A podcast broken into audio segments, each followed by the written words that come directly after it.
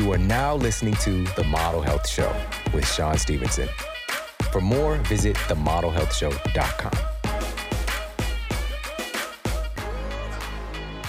Welcome to The Model Health Show. This is fitness and nutrition expert Sean Stevenson, and I'm so grateful for you tuning in with me today. Another new year is upon us, and you know what that means. A lot of people are going to be looking to improve their health and fitness. Now, the best idea is to get a jump start on that right now, at least mentally, at least being able to start to strategize what are the right implements for me moving forward to take on and take advantage of this opportunity to get in the best shape of my life and to help to present us with the coming attractions. And somebody, again, if we're talking about coming attractions, you know, the movie trailers, nobody on this planet has put more star-studded physiques on the big screen than our guest today. All right, he's the man behind so many of the superhero physiques we see in these incredible blockbuster superhero films, working with folks like Ryan Reynolds, A K A Deadpool, working with folks like Hugh Jackman, right? Wolverine, working with Sebastian Stan, the Winter Soldier, the list goes on and on and on. And also working with leading actresses like Emily Blunt, like Ryan Reynolds' wife, and also her high performance roles as well, Blake Lively, and the list goes on and on that direction as well. So really having such a breadth of experience and insight and really what levers to pull for each person that he's working with. And he's come to bring for us today, what are some of the tenets that are true throughout? And in particular, we're going to be talking about the subject of cardio. All right. Cardio can definitely get a bad name today, but also there's a lot of misconception about cardio. And cardio, if we extend that out, it stands for cardiovascular based exercise. And we tend to forget that. That's for the primary benefit is cardiovascular health. But we, in our culture today, we get this very interesting perspective to where we think cardio is the road to fat loss, all right? And as we've talked about in many previous episodes, including with our special guest today, the science clearly indicates that it's focusing on the building of muscle and the improvement of our overall metabolic health, right? So the more muscle that we're carrying, muscle is expensive for our bodies to carry. Muscle is like a bougie thing to have on our frame, all right? Because it, it's going to require a lot more energy. It's going to be expending more caloric energy just having more muscle on our frame, all right? And also as far as our body composition itself, muscle is going to enable us to express our bodies in the higher potential of our physique by building more high quality muscle. Now, within that context, I didn't say cardio one time, especially in the vanilla perspective that we tend to see it as. It's kind of steady state jogging, as they say in, in Sweden. Shout out to everybody in Sweden. They don't say jogging. All right. I just made that up. But as far as jogging and cycling and just this kind of moderate pace phenomenon that we think that's the road to burning fat, when in reality, the big movers truly are going to be focusing on building muscle.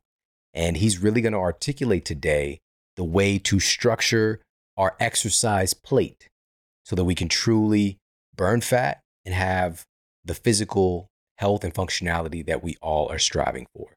So, and again, this is coming from somebody who's got the results. Not only has my man been on every fitness cover you can name, but he's also replicated it in his client base again and again and again and again. So he knows what he's talking about. And this is the gift of moments like this in history. We get to hear directly from the best people in the world for free. We get access to this information. It is so powerful, so powerful. But at the same time, there's other things that we can be devoting our time and energy to instead of getting educated about stuff like this. This is why I'm so grateful for you and the person that you are for choosing to learn about things like this, to invest in your empowerment and education and employing these things in your life where you see fit. It is just, it's such a special thing, you know, so I really do admire and appreciate you. And again, you're going to learn some incredible insights today. We're going to be talking about a wide range of subjects in fitness and also how this is impacting the people in our lives. You know, if you've got kids, if you've got grandkids, if you've got, you know, younger brothers and sisters, how is fitness, how can we implement and start to shift family culture? So lots of cool stuff we're going to be covering. But listen, speaking about family, I just added a couple of new family members to my primal kettlebell collection. All right. I'm a big fan of having a couple of fitness tools at home so that no matter what's going on in the world, if you can't get out and sneak away to the gym or a class or whatever the case might be, you got a couple of fitness tools. So it pulls away that excuse. And also you can add load and do a variety. We're talking about adding in a hundred different exercises just by having a kettlebell or two to add to your repertoire of movements.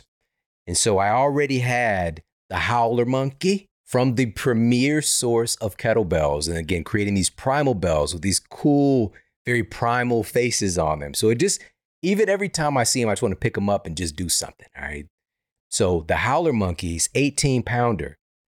I often utilize this if I'm working out with my younger son. He's eleven now, and I'll have him do his exercises with the Howler Monkey. And we name all of our primal bells as well. So the Howler Monkey is named Howler. Then I had two of the chimps, all right? These primal bells are thirty-six pounds each, and I call them Salt and Pepper, all right? That's just the name. And my youngest son actually painted these, so they look very like these warriors, right? So that's Salt and Pepper. So, and we just added, I got the orangutan primal bell, and his name is Orangutangle, all right? fifty-four pounder, and I... Yeah, listen, once I did that, I was like, I got to go all the way. I got to get the big boy. So I got the gorilla, seventy-two pound primal bell, and already doing some new movements with this, and I'm loving it. And the big fella's name has been dubbed Gorilla Grodd. All right, shout out to the D C universe. So now I've got this family of kettlebells. We've been doing cool workouts. And again, just having these tools, this accessibility, making it fun, making it family. It's just, it's such a cool opportunity. And we get access to these tools right now, delivered to our door from, again, the premier, the, the company that started this. They've had partnerships with Marvel, with Star Wars. Like, these companies don't just mess with anybody. Onnit was the ones who came in and changed the game with their fitness equipment.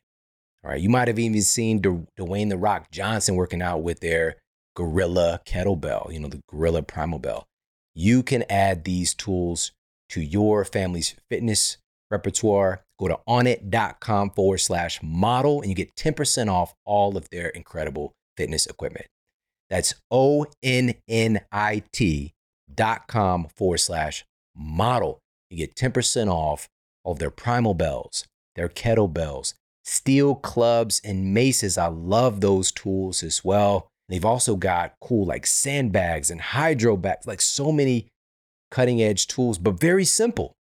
Takes up very minimal space at your house, and you can just grab these tools and you can do offset squats. You can do presses, Turkish get-ups, of course, kettlebell swings. The, the list goes on and on and on. I just did some walking lunges down my street with Salt and Pepper, all right? Again, this is about, they're almost forty pounds. So adding that to my lunge, like, man, so cool. And again, go to onnit.com forward slash model for ten percent off. And now let's get to the Apple Podcast review of the week. Another five-star review titled New Listener by So twenty-nine twenty-nine twenty-nine. Just started listening. Solid overall health info. I've been into healthy living, food and exercise for a long time. So some of the things are not new to me. However, he is talking about aspects I need to work more on, like interpersonal work, sleep, and a few other items. He has great conversational style that keeps it interesting. Thank you so much for coming to hang out with us and joining this community. I appreciate you so much. Thank you for taking the time to leave this review over on Apple Podcasts as well. If you have to do so, please pop over to Apple Podcasts and leave a review for The Model Health Show. And on that note, let's get to our special guest and topic of the day. Our guest today is coached leading actors, athletes, musicians, and everyday folks for over two decades. and he's been tapped as the premier fitness expert in publications such as Muscle and Fitness, Men's Health, Women's Health, People, Cosmo, and Shape Magazine, just to name a few. And he's also renowned for getting some of the biggest names in Hollywood ready for the big screen, including Ryan Reynolds, Blake Lively, John Krasinski, Emily Blunt, Liev Schreiber, Jake Gyllenhaal, Anne Hathaway. The list goes on and on. But most importantly, he's somebody who's sharing his wisdom with everyone. He's an open book and a great human being. Let's jump into this conversation with the amazing Don Saladino. All right, one of my favorite people in this space man. By far. Thank you, man. Don Saladino, my love guy. You. Welcome back. Love you, man. Thank you. I love you too, man. And listen, I don't think we see each other enough. No. I love hearing from you. I love your perspective. I love your authenticity. Thank and, you. you know, one of the things that we haven't talked about yep. on the show, again, you've you've created, helped to sculpt some of the most impressive physiques on film, documented, mm-hmm. period, end of story. We've talked about building muscle. We've talked about training strategies. We really haven't talked about this, what can be a dirty word. We haven't talked about cardio. We uh, haven't talked about cardio yep. much, if at all, at all. And I want to talk about this subject with you. Somebody, sure. again, boots on the ground, what works, I love it. What doesn't. Let's talk about cardio in regards to fat loss mm-hmm. and in regards to health. What, what are your general, like, let's talk about foundational. What do you like for cardio? Well, I love starting with foundational, right? I'm going to give you a quick story. I've got a, a gentleman I'm working with. His name's John. He started at five hundred twenty-five pounds.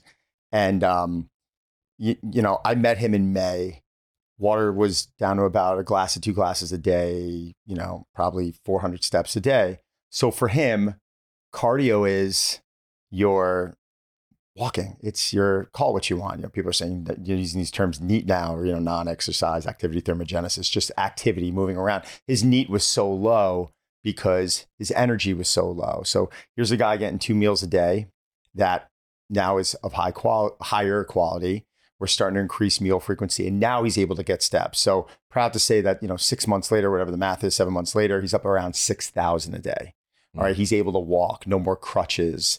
You know, he's got his water consumption up to two hundred ounces a day. Now we have him doing things like the ski erg because most treadmills aren't going to hold him. I, I have to talk about this. So this is like the low barrier of entry here, right? Now we got him on a hammer strength motorless treadmill walking and holding on. We've got these things that, you know, specific modalities can't host his situation. So I think at the very least, we got to start with just movement. We got to start with our steps. If you're someone that's not, you know, as you said, getting that eight to twelve K a day in, in that range, which I think it was fascinating. What did you say the math on that earlier? ten, ten percent testosterone. ten percent increase, increase in testosterone. Yeah. These are things, these are like, these are low apples that we got to just pull down, and we got to start, you know, taking some ownership over. And then I like, you know, at that period of time, it's um, unless we're training for an Olympic sport or we're a professional athlete where there is a task at hand. Um, I think cardio is very misunderstood. I think people are just doing, and they're not really, you know, assessing what they're putting into their program, et cetera. I think people do not really truly understand the difference between HIIT training, right? High intensity interval training, opposed to medium state, you know, intervals, opposed to steady state. Like there's, there's three ways I like to really break cardio down. And when I went into the high intensity, most classes out there, right? Like, I'm not going to mention their names, but these HIIT classes, they're not HIIT classes.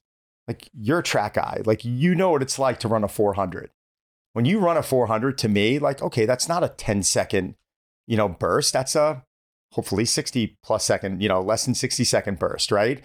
And after you're done at one hundred percent, you are not going again in twenty, thirty seconds. Yeah. It's not. So I refer to HIIT as maximal output. To the point where like dogs are chasing you, someone's mm-hmm. trying to run after you with a knife type of thing. You're on the air bike racing the person next to you for ten seconds, five seconds, twenty, thirty seconds, but you need a lot of rest to get that recovery down so we can repeat that bout. That's how I generalize HIIT training. Medium state um, intervals, I think is more of like what we, most of the people out there like doing. That's your thirty on, thirty off, your one minute one, um, on, one minute off.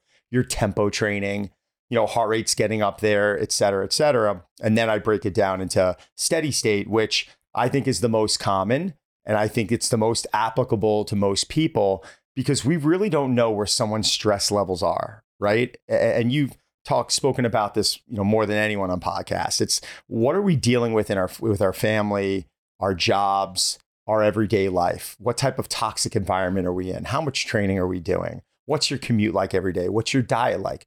All these things can contribute to stress in your body. So for me to turn around and say, high intensity interval training is the best modality, it's the best approach to burning fat, I find it would be irresponsible on my part because now I'm taking something and I'm generalizing it for, for everyone. Mm. And I'm just telling them that this is what you should do. Where the reality is, no, maybe you need more of that steady state. Maybe you need your heart rate in that zone one or zone two, that, you know, whatever the range is, one ten to one fifty range, where you're able to have a conversation, a little out of breath, but you're holding that for thirty plus minutes. Then we're working on helping the body to recover, which I think is magical, right? What's the, you and I want to wake up every day feeling good. We want to work on our physiques. We want to have good cardiovascular health, but we want to wake up feeling good. So I feel like that is something that can be mixed in more and more, but I'm going to steal the line and I'll pass it over to you from my buddy, Ben Bruno, who's an exceptional West Coast trainer. I don't know if you've ever met him, but he said, resistance training is the entree and cardio is a side dish. Mm. And I love cardio. I play ice hockey three days a week. I do tempo runs one day a week. I do it because I love it. But when I'm prepping for the cover of Muscle and Fitness, I don't up my cardio to get leaner. I don't. I probably may keep the cardio around the same.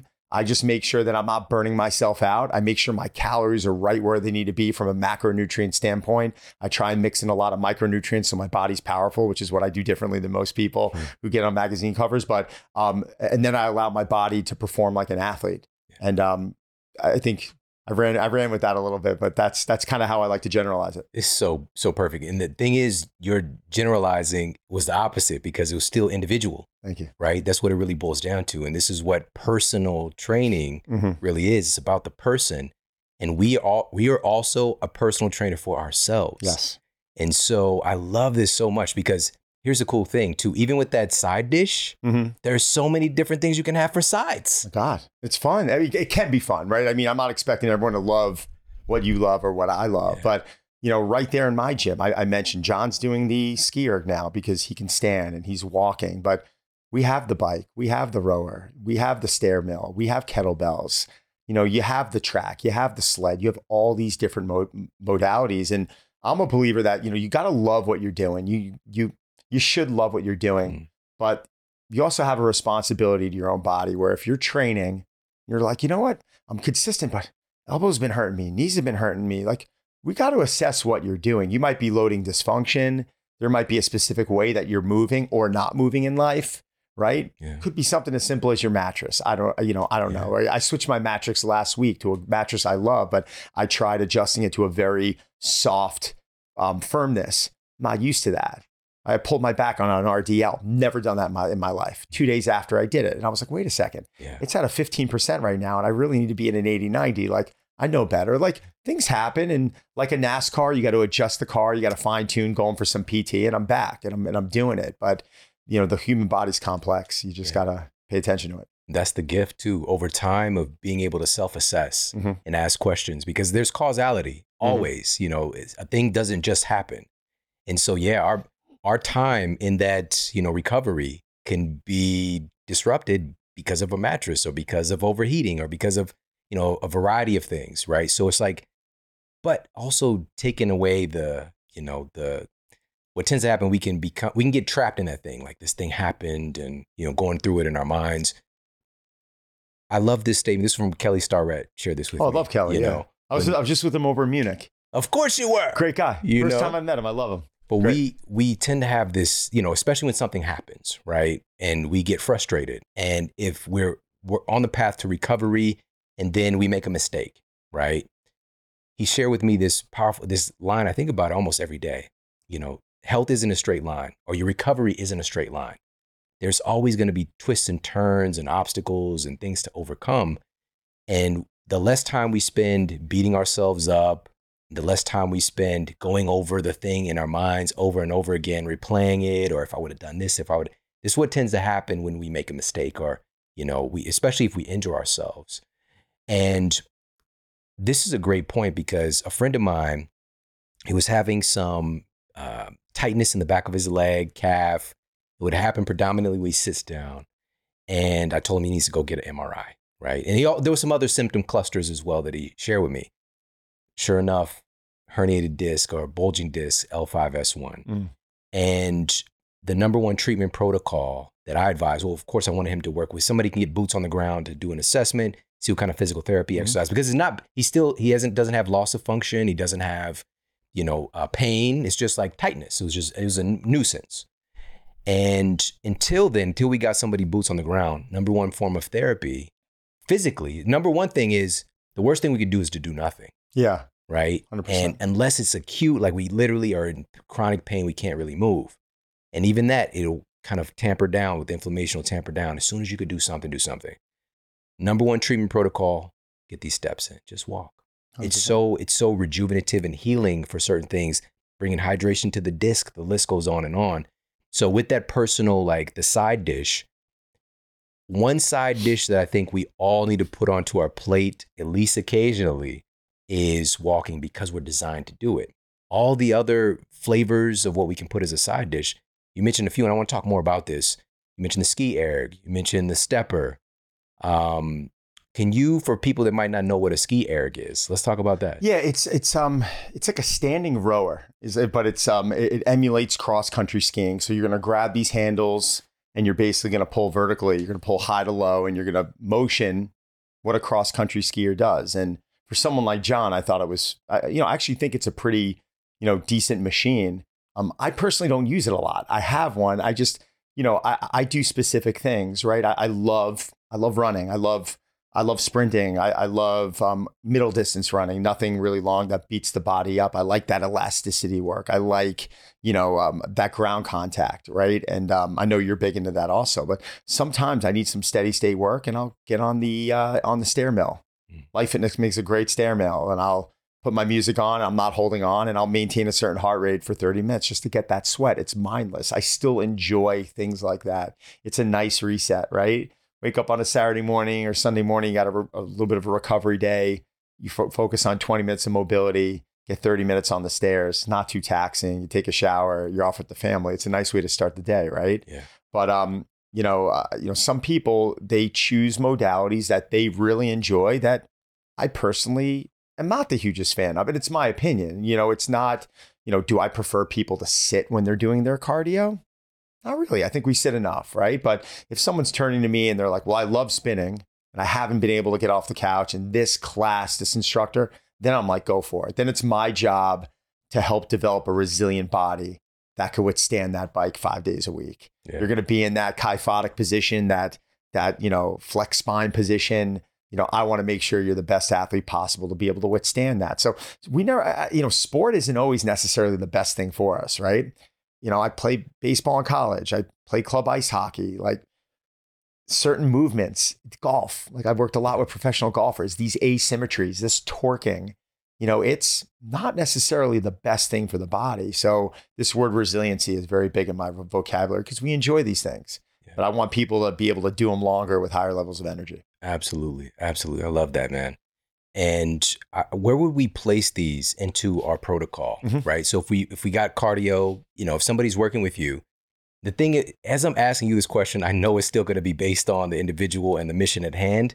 But if we can have a general guidance yeah, as to where I, I would we you. put our cardio in our program. Well, I, I like I like ending up. I like ending a session with it. I like doing our energy systems work towards the end because, you know, I never want anyone fatigued for their strength training session. Like one of the number one causes of injury during workouts is from fatigue. Fatigue causes movement to break down, right? So, you know, it wasn't that, you know, I know CrossFit got a really bad rap for years. CrossFit's cross training, right? It, it's It's a form of cross training. When someone asks me, do you like CrossFit? It's like me asking you, well, do you like restaurants? Like it's such a general question. It's like, well, yeah, I like good ones, healthy ones, farm to table.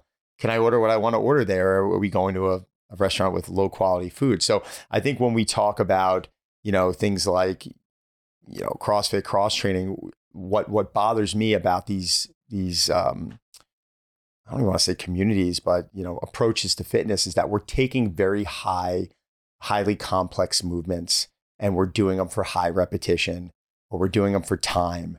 And they're being done by people who don't have those tools in their toolbox, meaning they're sitting at a desk a lot. They may not have moved like this since college. They can't externally rotate their arm or they have no thoracic extension, yet they're trying to jerk a weight overhead for twenty times. Then we start loading dysfunction, and then that's when bad things happen. So I just think as a coach and as in, in program design, and trust me, I, I build programs for the masses, I have to think about movements. Like there's movements I've never put into my programs. Like I don't have anyone Olympic snatch. Like I'm not, it's too technical. Like kettlebell programs, and I'm a big, I've always loved the kettlebell. Maybe it's a general like kettlebell one-on-one, like teaching you the principles of the swing and the press and the squat, like basic movements that I want you just to learn and take time. They're very instructional, but mixing things in and being like, go, go, go, go, go, it can get very um, difficult and it can become irresponsible from the coach. Yet this is how people are quantifying success in a workout about how much they sweat or how tired they are. Not always the case in my opinion. Yeah, yeah. And I love, years ago, man, you said this line that stuck with me as well, which is you need to be qualified to do certain exercises. Yeah. Yeah, you got to earn the right to it. Yeah. Yeah. one hundred percent. It's so brilliant. So that. brilliant, Thank man. You. And it just makes sense. It's like with anything in life, you know, anything in life, it shouldn't be any different with our training protocols. Am I going to jump into a NASCAR and then just say, hey, you know how to drive? Like, let's race. Let's race. Let's go around. Uh, we're at Daytona. Like this car can do two hundred miles an hour. Okay, great. Like I'm going to have a problem. I know how to drive, but I don't know how turn four handles. I don't know how that car handles. I, I I know nothing about it. Like that's in a way what starts happening when people jump into these group classes. Like I haven't worked out. I'm going to go do a specific boot camp. And the next thing you know, they're sprinting on a treadmill at ten miles an hour. It's like, no, after a period, as a, as a child, my, my fifteen-year-old, fourteen-year-old, different story. Like their bodies are rubber bands. They can handle that stuff, right? But, or, or most of the time. But as a, as adults, when you when it's when you start shutting it down and you're not moving that way, you got to earn the right to do this stuff again. You got to put some time into earning that movement back. Yeah, yeah. Um, another thing you mentioned earlier was on the thread of intensity, right? So when you talked about high intensity interval training, even qualifying ourselves for that. So you're out doing sprints. I love sprints as well. It's something that I've become acclimated to do over time. And the reason I'm bringing this back up is there's a lot of metabolic benefit to be found in intensity. Right? In true intensity. But that sphere, if we're doing it on a track, for example, or doing sprints versus like you just said, hey, if we're not in a place where we've got all these other functional parts working, you can jump on a recumbent bike or stationary bike and- Or an airdyne, you know, and just, yeah, it's safe. And put in some intensity, get those metabolic benefits. So doing something that fits for you. Now, you mentioned post- lifting, right? The mm-hmm. entree, then having the side mm-hmm. afterwards with the cardio. And you also mentioned earlier on your off day, right? Yeah. So your off day, you know, you're deloading, you're, you're, you're in recovery, but still getting some activity in, start the day. Why would you do that? Well, and most of the time on my off days, I like to shut down and I like to get steps in. That's basically my, I mean, an ideal off day for me would be taking the dogs for a walk, going out doing something with my wife, my kids, playing, having fun, nothing structured, nothing organized. Sometimes if I'm prepping for something or if I have a client prepping for a movie and we got to get, you know, we, we got to get those minutes in because the window's short. Um, I'm not too worried about burning them out in three, four weeks if we're prepping them for a movie. So yeah, we might, you know, on an off day, it's slow, steady state cardio. It's nothing intense, help speed the recovery process up, which it can. But I really think psychologically, we need at least that day off, depending on your intensity also, right? If it's if you're someone like John, the one I was talking about earlier, this guy in the beginning, it was really six days a week because the intensity was so low and we had to monitor how his joints were feeling, how his feet are feeling. When you're working with someone of that size, people aren't taking into consideration the inflammation going on in the body. Well, my knees are getting sore. Well, how do they feel today? They're getting better. All right, we're good. Don, the last three days, my knees have been getting more and more sore. All right, John, we need to back off a little bit. Let's focus a little bit more on upper body. Let's get off the treadmill a little bit. Let's, um, you know, uh, we'll stay away from the stairs or the T R X squats, which he's able to do now. So it, yeah, it is an individualistic, I'll never use the word prescription as I'm not a mm-hmm. doctor, but like assignment, right? And, um, uh, you know, some people can just train all the time and not take time off and feel fine. I know with my intensity, I need at least a day. And in full honesty, the more time I take off, the more rest I get my body, the better my body feels.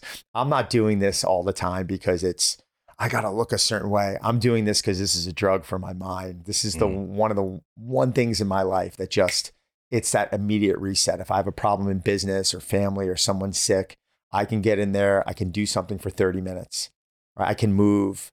I can, I can change my physiology. I can come back, you know, minutes later. Like, think about that, to have the power to come back thirty minutes later, feeling like a different person, waking up in the morning and feeling sluggish. And then you go do some work and you meditate and get a sweat in, you get a nice meal with your, you know, your family, maybe a little, if you're into coffee, tea, whatever it is, you shower, you get out of that, you know, that feeling. That's what you and I chase every day. It's not how big our biceps are. It's not how fast we're running the hundred. It's this feeling. And I, and I feel like people who become really great at this, it's a feeling. Yeah. All the billionaires I've worked with, they're not sitting there saying, oh, I'm going to be worth fifty billion dollars. No, they, they, they start at the finish. They have a plan in mind and they focus on being exceptional every day. They surround themselves with a team. They do their homework. They're very targeted about things.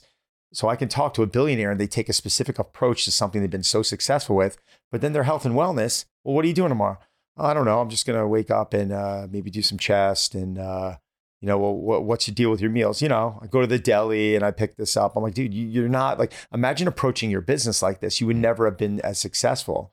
So I, I really think we make it out to be much harder than it needs to be. Start with a minimalistic approach. Start, if you can't do it, start with ten minutes. Is it enough? It's enough. That'll that ten minutes a day, five, six days a week from someone who's never done anything. That's, you know what? Maybe they make a better food choice. Maybe their energy level becomes a little bit better. Maybe suddenly there's a little bit of this positivity and consistency rolling over. And I really think we have to start with that consistency trumps intensity approach. Yeah, yeah. I, I'm on a mission to help to reframe our perception of exercise. I love it. Because, and you just said it, man, it's therapeutic. It's therapeutic. And this is clinically, we've got so many peer-reviewed, randomized, all longitudinal, you name it, affirming this point. And we just had in one of the leading psychiatrists in the world. You know, he's the head of, director of the top facility in the world for psychiatric care. And what was he primarily, you know, really leaning into?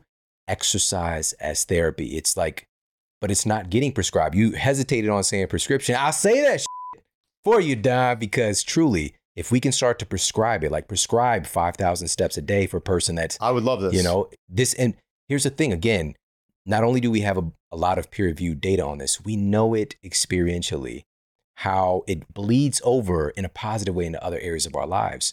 And you just mentioned this dichotomy with the billionaires doing this particular thing so well versus this thing. And it's just really, for me, what comes to mind immediately is how you do anything is how you do everything. Yeah. And bringing that same mindset, you know, holistically, because we become a one-dimensional human being. But the thing that unites all of us and unites life, period, is movement. Life is movement. What is death? Death is a cease of activity. Biological right. movement is done, right? So while you're alive, it is the thing your genes request and, and expect of you more than anything else. one hundred percent. I mean, you couldn't have said it better myself. Um, you know, it, it, it's something that has to be practiced over time, I, I, I believe, though. I think sometimes even with nutrition, we dive into these things and we just expect to do what Sean's doing. And these things have to be built up. It's even like nutritionally. Like, how many times have you heard people, well, I'm not a breakfast person in the morning. Like, I'm I'm full, you know, I can't. Well, you haven't eaten breakfast in five years. Like, just because Doctor Perlmutter is doing intermittent fasting, I'm just making that name up. Like, I just threw it out there. It doesn't mean that's something you need to be doing. And your energy level's low, or you're trying to put muscle on. And now, you know, we've got to look at, just because something's good or works for someone doesn't mean we generalize that and say, like, I will never bash a diet, you know, well, maybe that's not true, but most diets, most, but seriously, like the ketogenic diet or intermittent fasting or the vegan diet or pescatarian, to each his own, right? Do what, do, if, if something's working for you, I am not someone to turn around and say, don't do that because I believe in animal protein and the highest quality proteins and carbs. And if you feel, try it, experiment with it. And then, you know, we'll talk later on. But um, I, I think that there's this generalization out there with social media. This is how he's doing it or she's doing it. So we all have to do it that way. Find a coach, talk to someone, figure out a game plan. But in the beginning, start something as simple as just getting those steps in. Yeah. It's enjoyable too. Like, think about it. Like, how much better do you feel after you have a meal and you go for a walk? Like, you digest better, you sleep better. It's just, you know, this is something that a lot of us have gotten away from. Something yeah. that simple. Yeah. One of, one of the guys that's in my mastermind, every Monday I have a mastermind group with this group of great people. We're very diverse in our backgrounds and also where, what fields we work in. And I gifted my mastermind group, and it's it's five of us, with continuous glucose monitors. Yeah. Right. From my guys at Levels. Yeah. I, I used their I used their glucose monitor. Yeah. I actually loved it. That was great. So yeah. shout out to my guys at Levels. Levels.link forward slash model. All right. Levels.link forward slash model. Two weeks, right? It was uh I think I used it for it was it was a two week yeah, measurement, it, right? Yeah. Which is bizarre because it goes into your tricep and you think it's you don't feel it. Yeah, it's it, it disappears. You don't feel it. No, yeah. they they sent me one, and I appreciate that. So yeah, yeah. And so my guy um was has been utilizing it, and he found the most remarkable thing is him walking after he eats. He's just like, it nullifies his yeah. glucose response for something that he might have had and you know a big spike in, and it's just like giving this data back to people, right, to affirm stuff that we know already. And um you know another thing though. Mentioning this kind of therapeutic track with with exercise and this kind of all uniting together. Part of the issue though, and you've contributed to the issue, is seeing the seeing fitness, right? Yeah. And we see that the way to that fitness is sweating it out in the gym, you know, grinding, throwing the weights around, all the things. Mm-hmm. Now, this is what's unique about you as well, is you do, yeah, you're about that life. But it's it's more than that. Oh, one hundred percent. Right? Yeah. So stretching from outside of the gym, it's what you do in the gym is part of it. And that's a stress. That's a stress. You're putting one hundred percent. Your body through a stressor. one hundred percent. But it's the things you do outside the gym that really help to make this transformation. Yeah. And, you know, it starts with things like nutrition and rest and hydration. And I, I've written a, I've written thousands of training programs, right? And some better than others. But, you, you know, it's not, the training program's important, obviously. But it's all these other factors in those twenty-three hours a day that we're putting our bodies through, which I think are so important. I just don't want people, like, it's my mission to show them they don't have to do it all at once. You know, we're we're about to start a new year. Resolutions are gonna, they're gonna be flowing. People are gonna be, it's their opportunity to start fresh. And they're gonna jump into it way too hard. They're gonna set expectations that you didn't do it last year, you didn't do it the year before. Why do you think you're going to do it now? And I don't mean to be negative there. Take a different approach. You know, if there's twelve things in your life you want to change, take the next year to do it. Take one thing a month. It could be something as simple as, hyd- you know what, Sean, we're going to start with hydration. Well, is that enough? It's enough for now. Let's just start with hydration. I, in the next four weeks, I want you to nail your hydration. I want you to get so comfortable. I want it to become so monotonous. I want you not even to think twice about it. You know, we get through January. All right, what's next? You know what, we're going to start spending some time trying to wake up a little bit earlier. Why do you want me waking up earlier? You don't want me going to bed late? Uh, well, because you go to bed at two in the morning, three in the morning, and you can't go to bed earlier because you're you're up at eleven, twelve in the, you know, the next day. So if we get up early and we tire yourself out, maybe we could start getting you to bed at ten o'clock at night. And then it's just, and then we spend the next month or two months working on that. Like, I just think that we're we're throwing too much at people yeah. that, you know, they can't attack that at once, right? It's like it's like looking at an employee and saying, all right, we've got one hundred things to do right now. And then they're half-assing it. And they're not really executing anything to the fullest, rather than being like, all right, this next week, this is your responsibility. We have a meeting Friday. I need this done. And it's just suddenly like, you know, they're able to focus in however many weeks it takes. I just gave what one week as an example. But, you know, now it's one thing that we're trying to be great at. And I feel like that sticks a little bit more. Now, there are type A's out there that I've worked with where it's like, here, thanks, D. I'm heading out to California. I'm like, all right, man, I'll talk to you in a week. And it's literally like that simple, right? And but that's not the reality. And that's not how people are. And there's things in life I'm great at, and there's things in life I'm not good at. When I'm not good at someone, I, I find someone who's exceptional at it. Could be an accountant, could be a money manager. It just could be someone, right? And and I'm trying to learn from them, or at least have them come in and help me out. And that's what putting together a team is. You know, yeah. I, I did it in business. I, I did not do any of that stuff on my own. It's, it's, I had help. I am not self-made. I had to go to people for funding. I had to have lucky breaks. I had to surround myself with great salespeople and great marketing people and incredible coaches that were a lot older than me that I learned from for years to this day. Mm-hmm. I still learn from coaches. I still sit and speak with coaches. I still hire coaches. I still learn from nutritionists, I sit with doctors, sit with you. It's like, this is part of, you know, what I want to do, but that's my life's work in a way, right? Yeah. So, you know, I, I just, that's really what I want to change. I want people to relax about this and take that one thing for the new year and, and, and nail it in the yeah. first month. Yeah. It reminds me of the story you're sharing with your client, John, and yeah. just, you know, meeting him where he's at, employing certain things, and then being able to build upon that. It's just a logical approach. But also, when you mentioned John, I immediately thought about one of your other superstar clients, John Krasinski. Oh my God, that, the best. And also his wife, Emily Blunt. Emily you work Blunt, with her yeah. as well. Yeah, now I worked with them all the time when I owned Drive. I've been out of my club for three years now, and we still communicate via text. And he's a guy's a rock star. I know he just, I think, directed and produced a movie that um, his buddy and my client, Ryan Reynolds, was in. And Ryan said he did an incredible job, and it's going to be a great movie. So amazing. Those uh, that those those people I just named, incredibly successful, but even more important, just better people. But this also is circling back to the superhero universe, yep. because he popped in there and made an appearance as Mister Fantastic yeah. in the latest Doctor Strange movie.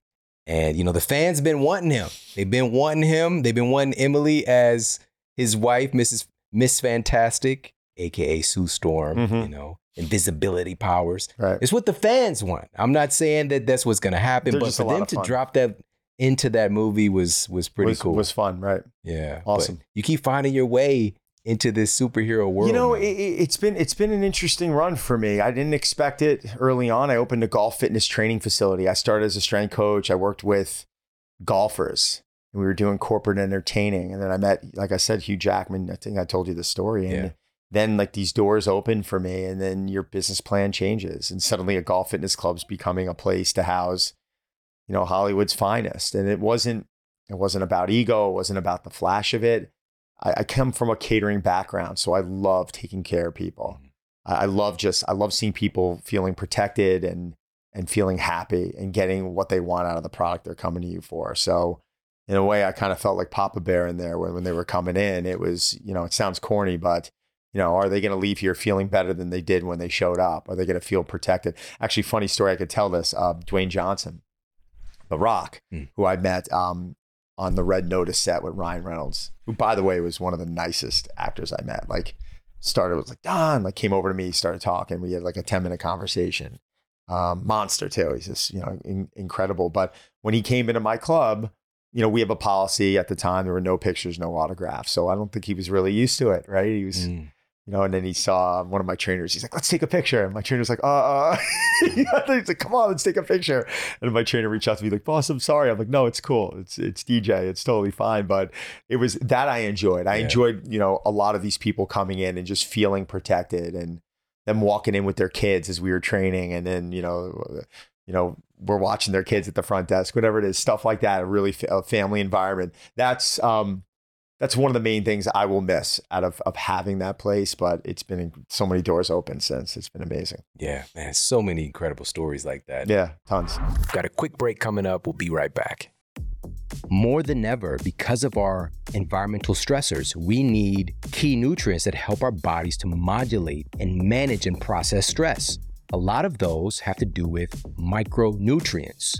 Key minerals are essential in running processes to help to even modulate, like shifting our nervous system from the sympathetic fight or flight dominance over to parasympathetic rest and digest recovery. We need certain key micronutrients to do that. Historically, in the last few decades, unfortunately, we turned to these shitty multivitamins that are coming from synthetic sources. That's what I was given. My grandma gave me Flintstone vitamins. All right, I'm biting off the head of Fred and Barney and Dino.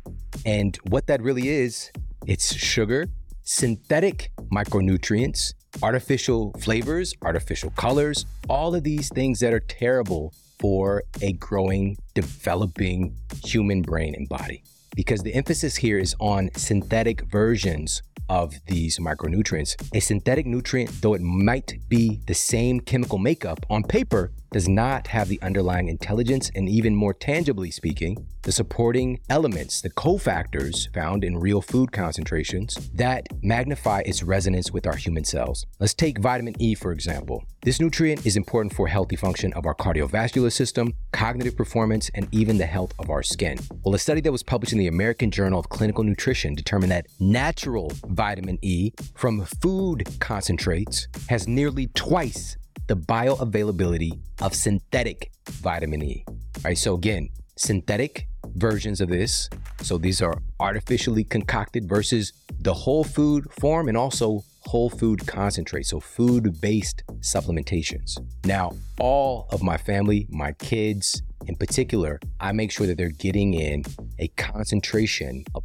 whole food-based micronutrients several times a week at minimum, most of the time every day. And for me, especially for my kids, and in particular with my youngest, I love the formulation of red juice and these kind of red blended, red and blue hued superfoods in the Organifi red juice, because he loves the way that it tastes and it's just packed with real food nutrition. So in particular, we've got acai that's in there. In the Journal of Agriculture and Food Chemistry found that acai actually, not just theoretically, it actually raises participants' antioxidant levels, demonstrating how effectively it's absorbed by our gut, by the human digestive system. We actually do absorb the antioxidants. It's not theoretical. There's a resonance here. And acai actually has an O R A C value of one hundred three thousand. This means that it's about ten times the antioxidants of most fruits that you're going to see in your produce aisle. So it's, again, getting our kids' growing bodies the antioxidants in a concentrated source, but it's kid-tested, parent-approved, tasty. Another ingredient in that red juice blend is actually blueberry, and researchers at the University of Michigan published data finding that blueberry intake can potentially affect genes related to fat burning. Again, stacking conditions for healthy metabolism. Head over to Organifi.com forward slash model and you get twenty percent off their red juice blend and also their green juice blend, their incredible gold, everything that they carry actually. It's a really, really special thing that they have going on. Go to Organifi.com forward slash model. That's O-R-G-A-N-I-F-I.com forward slash model. You get twenty percent off. Again, kid tested, parent approved, definitely. For our kids, red juice is a huge winner. Now, back to the show. You just mentioned something that I had written down that I wanted to talk to sure. you about, which is our kids. Oh, yeah. And, you know, since nineteen eighty, the rate of childhood obesity has tripled in the United States. And, you know, th- the thing is, we are so diverse, you know, in the different outpicturings of what health could look like. And we swing to this other pendulum of acceptance and the this other pendulum of, you know, shaming people, right? right? And so this is not about pointing out we all need to be this kind of superficial image of what health is supposed to be based on, you know, uh, societal prescriptions.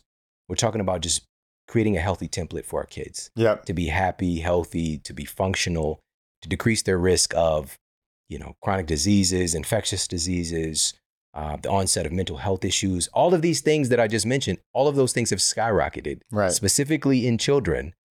And so with that being said, you know, you being in this universe and having kids as well, and your kids are getting older now, you know, and same here. What are some of the things that, because also I think having kids in general, but also in this world today, there's so many different inputs and impressions. Oh yeah. What are some of the things that you're doing to kind of cultivate an environment of health, but also not being dogmatic and crazy? Oh yeah. I mean, listen, I, I'm not going to tell you I have figured parenting out yet. Like I've got a fifteen year old and a fourteen year old and you're thrown with challenges every day. Right. And if I figured it out, well, they'd be making their bed every day and t- doing the dishes and taking out the garbage, which are part of their requirements. And you battle them on this stuff, right? But as a parent, you got to keep coming back and you got to keep, you know, parenting. Um, I think for most parents out there, you got to start leading by example first. And, you know, I was in a situation where I could have created monsters, meaning you know, I'm, here's here I'm someone who enjoys this.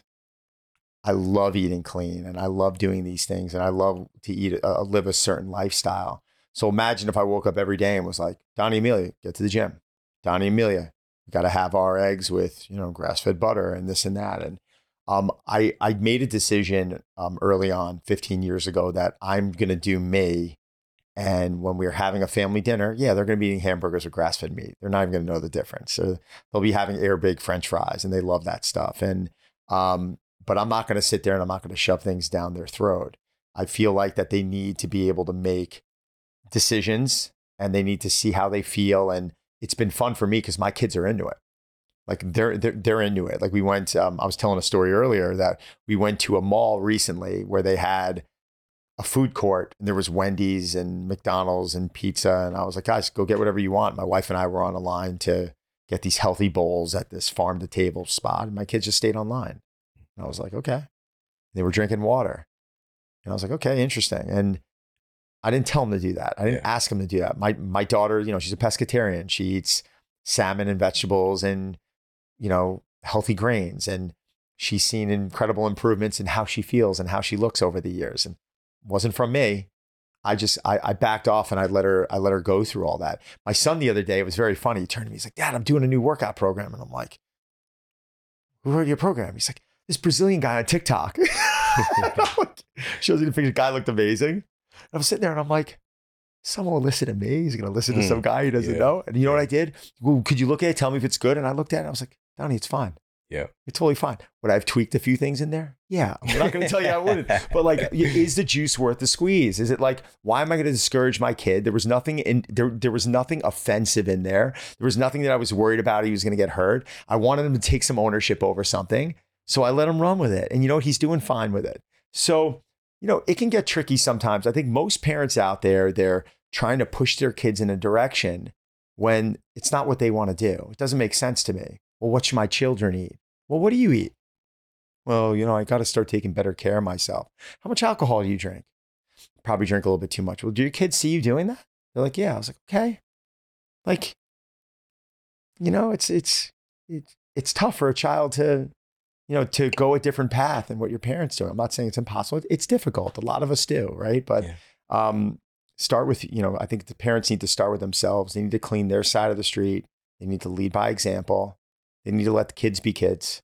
Um, but I think, you know, when you're home, like, do we leave chips and ice cream and all this stuff in the house? No. When we want it, we go get it. Do I still have that stuff? Absolutely. But I don't leave it in the house, you know, because I don't want, you know, it'll all be gone. The kids will. So, you know, we, we, we have our little boundaries, but um, all in all, I think it's so far so good. Yeah. Knock on wood, you know?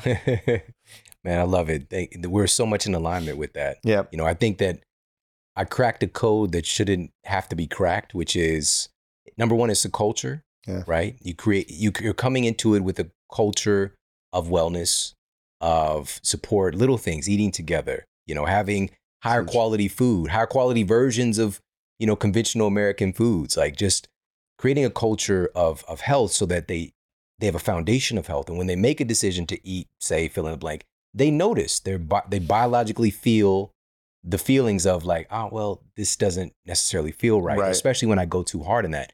I've never had to tell my kids, you know, they're like, you shouldn't be doing that, right?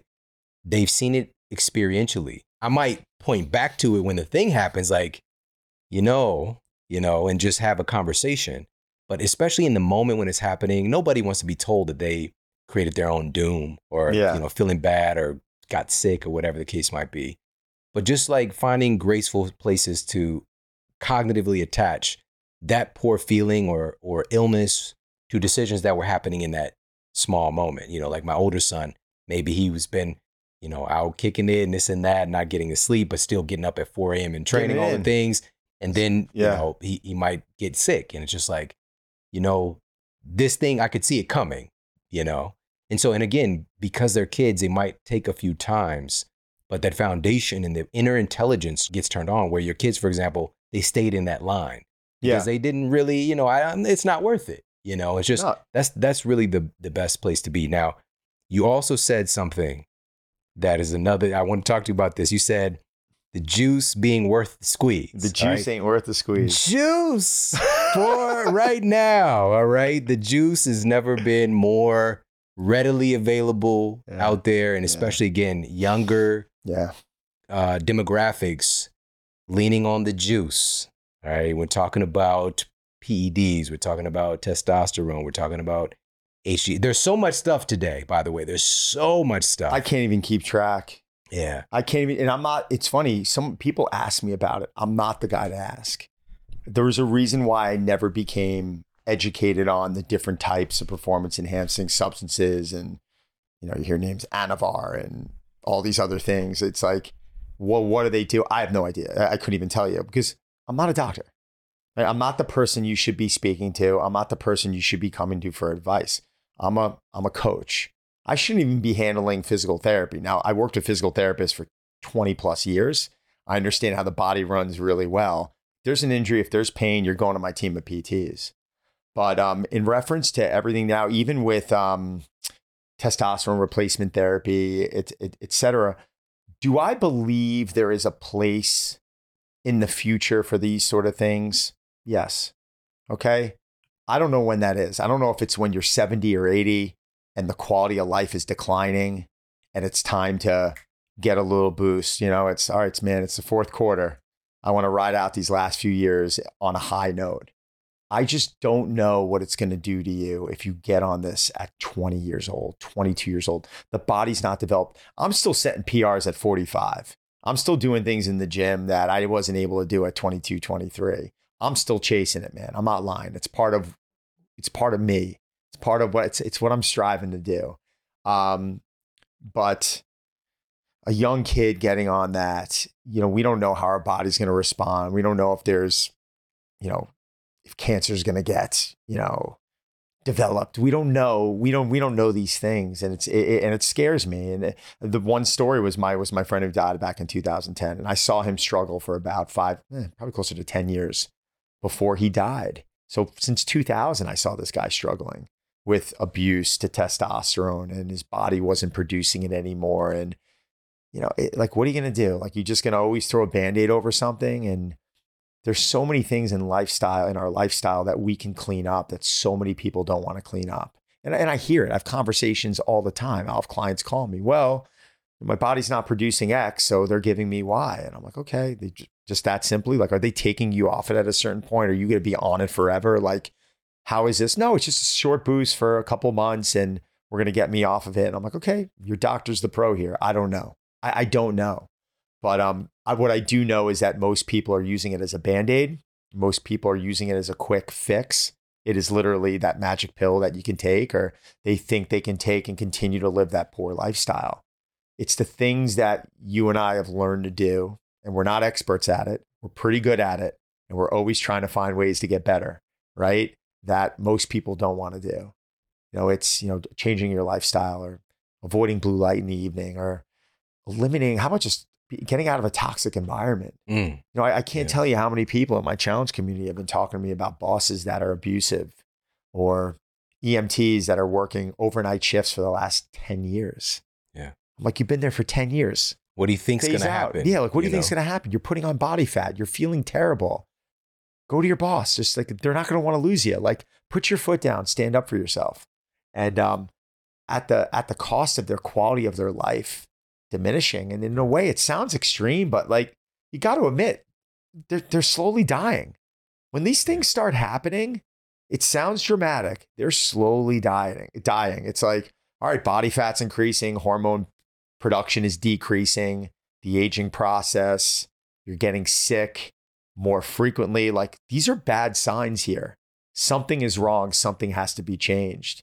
But, um, you know, as a coach, I can't do all that work for people. You're, you're not a miracle worker, right? It's, it's, you can't just snap your fingers and get these people to change. You got to put in a little bit of work. You know, you got to start, you got to put your foot down. Yeah. Yeah. You just said several things that we know. We've got biological markers now. We could tell, yeah. you know, with like telomeres, for example, all yeah. these things are shortening.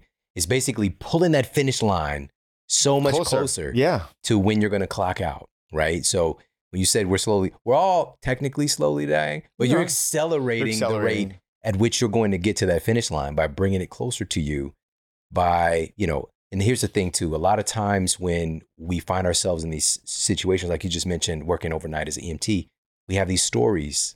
Our identity is tied to the thing. And it's like, I have to do this. You don't understand. And the reality is we need people to do certain jobs, right? We need that, you know, that person working, you know what I'm saying? That can come for a traffic accident at midnight, whatever the Gotta case might it. be.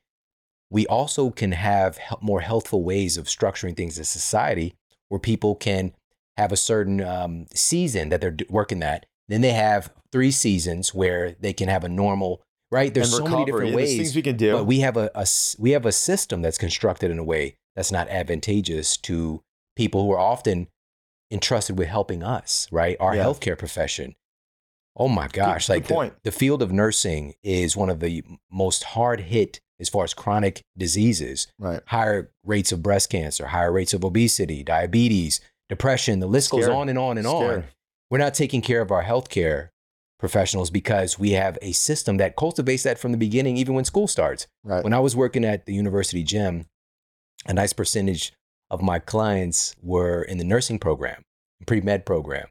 They were already f***ed up. Right. You know, by the time they got to me, you know, doing their, you know, uh, different residencies or, you know, doing their clinicals while being a full-time student, while like stacked on top of all this stuff. It's like, it's, it's like a rite of passage to fuck yourself up, right? So you're already sleep deprived, you're jumping from place to place, you're in a toxic environment. Literally, you're surrounded by sickness and burning the cal- candle both ends, the whole thing. And then they come to me to basically beat the shit out of them in the gym, right? So that's what their perception it's is. It's a double negative. To whip them into shape, it's right? Like, you're right, exactly. And so often again, like I'm finding ways to work in to create more of an environment of health to try to stack conditions in their favor because they're choosing to go into a field that is part of the rite of passage is to beat yourself to a pulp. And yeah, if you can make it out the other side, right, right, then you get into the field, now life takes over. And so you've already got these habits established. But that's my point. It, it's,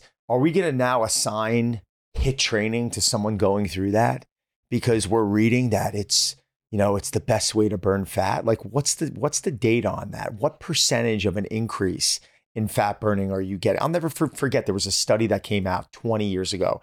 The decline dumbbell bench press is going to recruit more muscle fibers than any other horizontal press. And then I'm watching everyone do declines. And when you dove into the study, I think, it was, I think it was a PubMed study.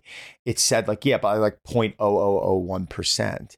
It was like a joke, right? So people hear like, oh, this is the best way to do it and they want to run with it, where the reality is, is that what is best for you? You reminded me of, uh, you remember Jack LaLanne, right? Of course, yeah. Okay, so I, I got that juicer dude, yeah, back in the listen, day. This guy was unbelievable. So at, I think it was Gold Gym's like hundredth anniversary or Jack LaLanne's ninetieth birthday was something. I'm working out at Gold Gym on fifty-fourth street. He comes walking in the gym and they have a camera crew there and they were celebrating some anniversary.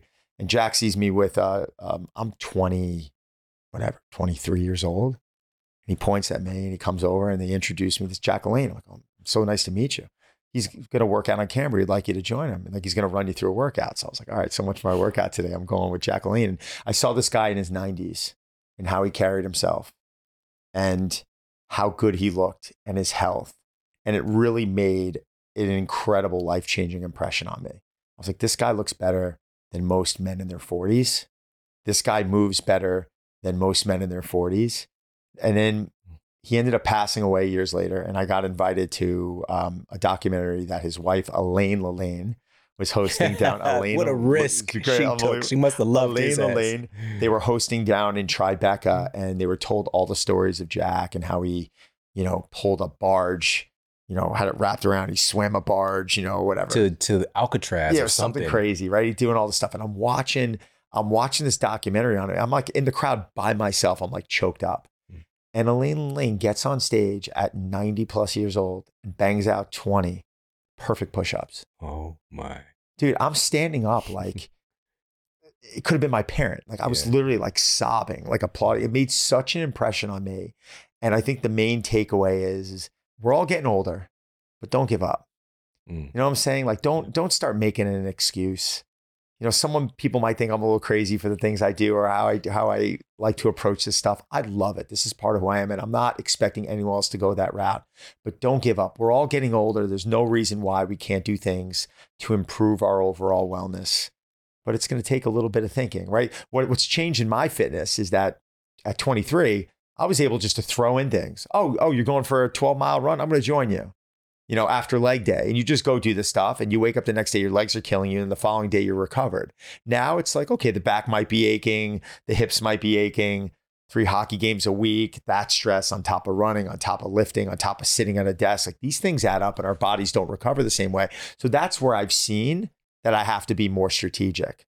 But otherwise, man, I'm putting my foot on the gas. I'm still going to go for it. I want to be that ninety year old. And why? It's not about ego. It's not about flexing my arms. I want to live a quality of life. I want to feel good. I want to set example for others. I want to help others. I want to, I want to, I want to ride life out. And I want to, you know, it's time to go, man. I want to, you know, I want to be doing pull-ups. I want to, it's like, all right, he moved well and he did, he did a good job. He treated people great. And um, it's kind of how I want to be remembered. You know? Yeah, man, that's a credible story, man. I, that's new, new to me. You touched history, oh, you know, multiple nice. times. Like that's so nice. remarkable. Um, so d- to paraphrase a point here, we need, obviously, yes, we need systems change. Awesome. But also most importantly is your agency, yourself. Sovereignty, your, mm-hmm. your ability to make choices yourself, changing the story that you're carrying about what, what you can do, what's possible for you. And most importantly, circling back to what you said earlier, which is, you know, taking a step at a time, you know, focus on one thing. And, you know, um, people getting into your universe obviously is so helpful, you know, and, and, and the content that you share and making it easier for people, more accessible. Tying this back with all of the incredible people that you've helped over the, over the years, um, you know, the celebrities, the, mm-hmm. the fitness, the on-screen accomplishments, food. Food matters so much. Yeah. Earlier, he's like, you know, we're not going to be dogmatic about the diet choice for different people, except, you know, you're like, well, mate, what about the baby food diet? You know, do you remember they did the little Gerber baby food? You don't even know that this existed. It did. I, I, I, I right? think people were. I was, I was, I remember the, the Pedialyte on the hangover thing. That's, that's okay. what I remember. Well, there is a baby food diet, Don, where people are, you know, they're getting the little with the baby, the Gerber baby on there. Anyways, there are foundational tenets when yeah. it comes to nutrition. Yeah. And let's get honest about the nutrition protocols that you're supporting with the clients that you're working, again, for the most radiant levels of health, performance, physique. What are the tenets for nutrition? The majority of them, the majority of them, because I have, you know, people who come in, they're, like I said, my daughter's pescatarian or they're vegans or um, vegetarians. And I understand how people have their specific route. I agree with, you know, Doctor Gabrielle Lyon, where we're very, this protein forward, this, um, you know, where where is the quality of food coming from? What do our plates look like? I'm a big believer that like our plate, you know, it's your protein, it's your carbohydrate, and it's your vegetable, right? And we'll have our healthy fats mixed in there. Um, it, it, it, I mean, it's that simple for me. Now, when we're trying to prep someone for the stage or a cover of something, we have to start manipulating foods. And I'm completely aware of that. Um, I believe in metabolic flexibility. I believe in the ability to use fats and carbohydrates as our energy source. I think protein is probably one of our most important macronutrients, right? I think protein is a building block to muscle. Muscle leads to body armor. Body armor is what's going to protect us as we age. You know, when my grandmother fell, she shattered her elbow. If she had more body armor, maybe she can withstand that. You know, athletes, there's a reason why they put muscle on. As adults, as we age, we want to have that body armor. We want to have that level of resiliency. And on top of it, with more body armor, our bodies are going to become more of a fat burning furnace. I think for those people out there who are trying to get their metabolisms in check and they're trying to burn fat or change body composition, don't neglect strength training because you're not going to build muscle through cardio training, right? It's, it's, um, that's just, a, that's just a fact. So um, my nutrition guidelines are very simple. It's hydration.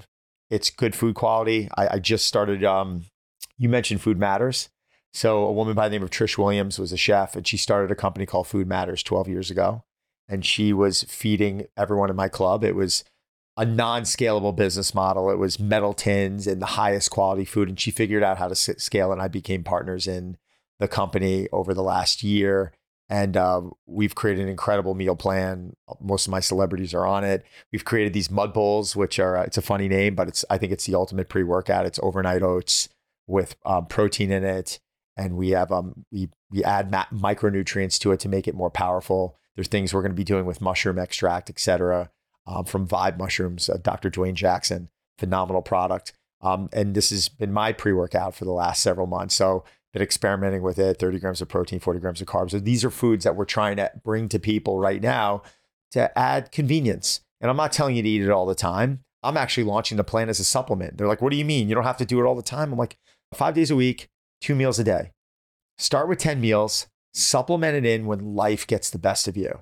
Because what I find out is that when you do a meal delivery service and you're getting four meals a day, well, you go to dinner and then you go to breakfast, or the weekend comes around, and then we end up wasting three, four, five meals a week. And that's that's tough to swallow, right? Like, you don't want to be wasting money. So I like using this stuff as a supplement.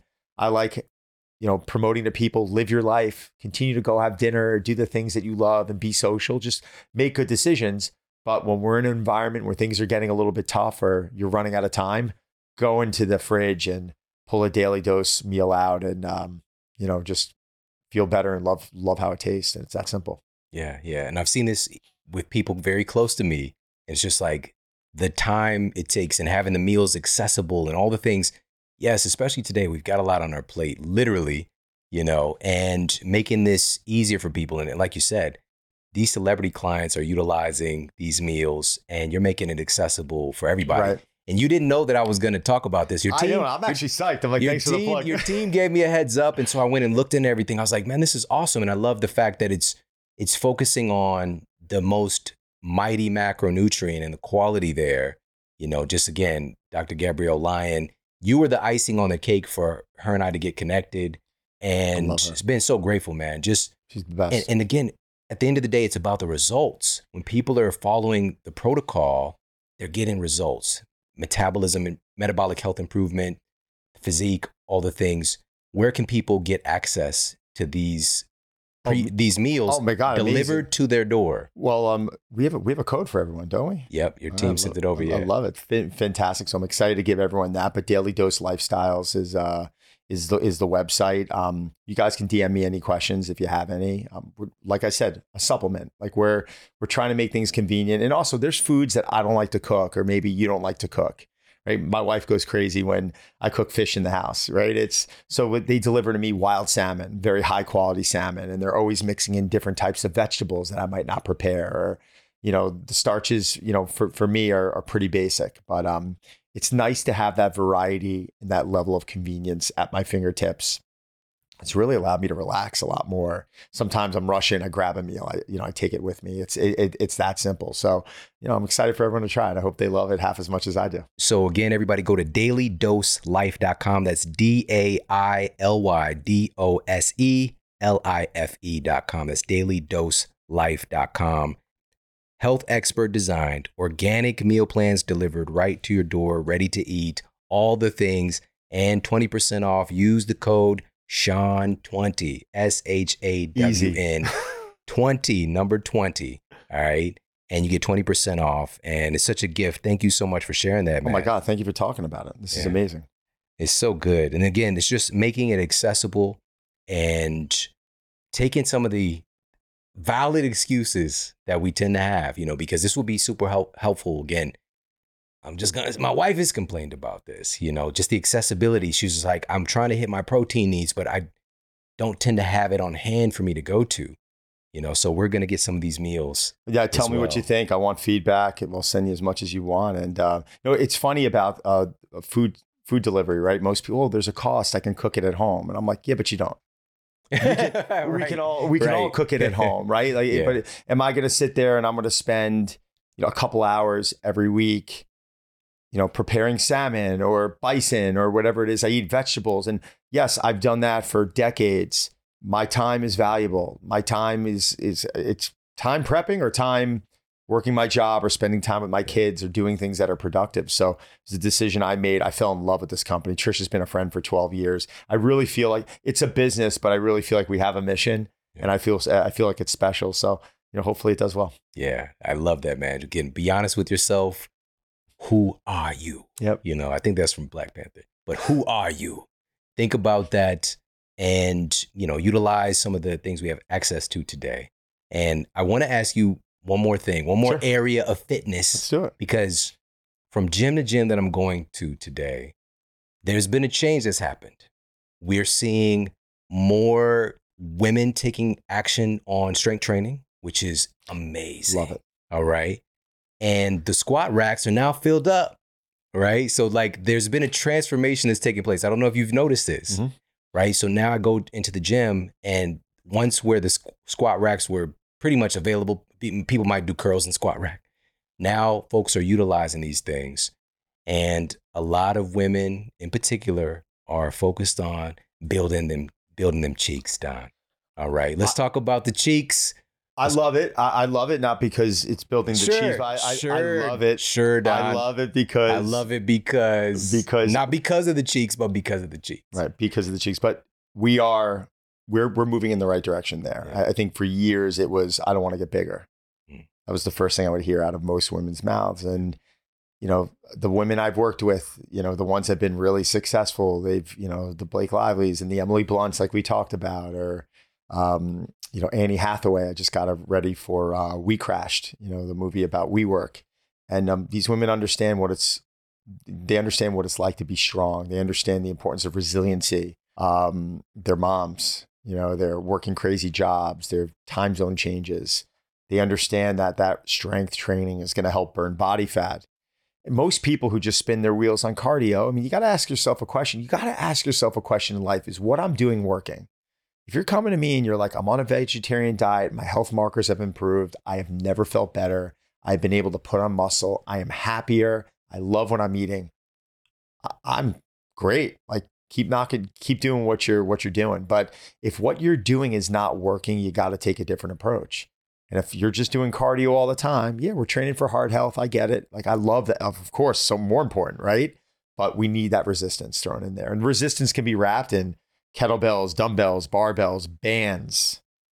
Create tension. Like, that's what we're trying to do. I'm trying to create tension. I'm trying to create strength. Yeah. Women now doing this makes me happy. And, and you know, I, I'm seeing, I am seeing a more drastic improvement, at least over the people that I've been around, you know, over the last couple decades. I've seen them understand the importance of putting their foot on the gas here, training smart, but, you know, putting more focus into, you know, resistance training. Yeah. Yeah. I love the message. Now let's pivot, pivot back to the yams.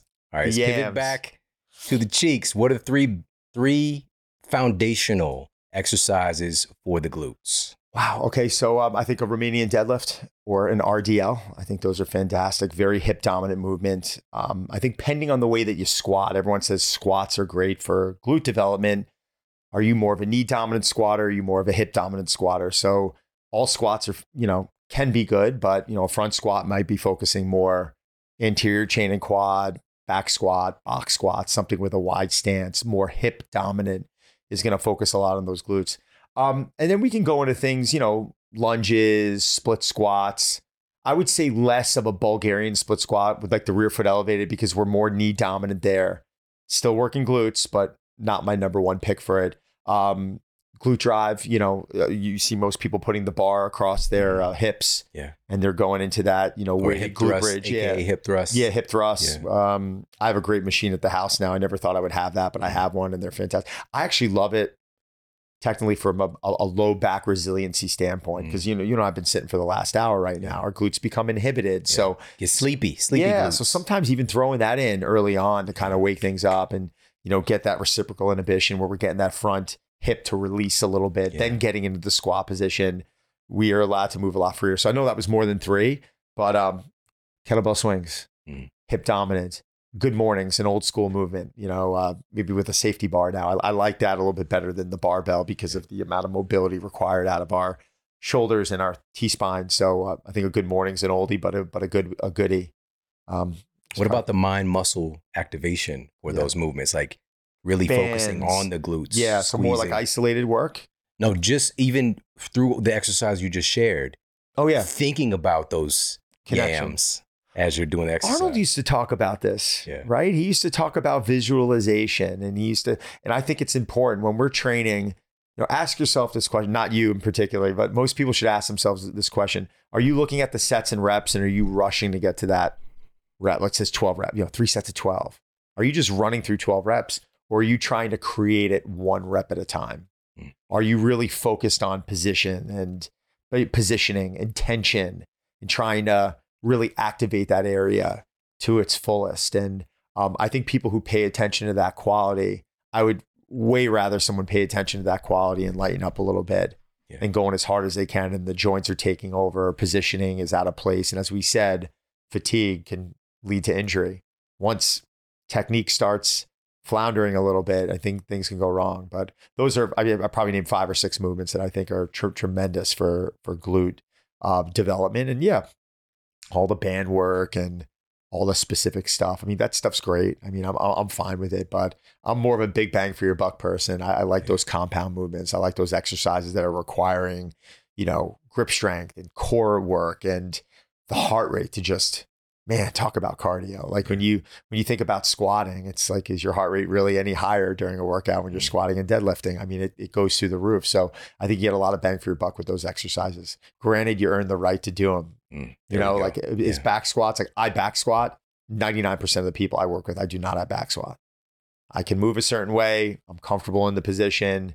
I might get them front squatting or Zercher squatting or Frankenstein squatting or, you know, probably the most common, goblet squatting. It's probably the one I'll have people do most commonly. And I'll get them squatting throughout their entire life. If I'm working with someone at ninety, my goal is to get them squatting, at least body weight. They're sitting on the toilet every day. I never understood why doctors would say, well, they should never squat. Well, how are they sitting mm. on the toilet? How are they getting it out of a car? How are they sitting down at the dinner table? We need to figure out a way to get them in this position in a healthy fashion. We need to build resiliency so they can live a good quality of life. I love it, man. We've covered a lot of ground today. We've covered so cardio. Fun. We've covered this, man. Kids' nutrition. We've covered our nutrition. That's, we we covered yams, you know. Yams. We've covered a Candy lot of ground. Yams. Candy yams.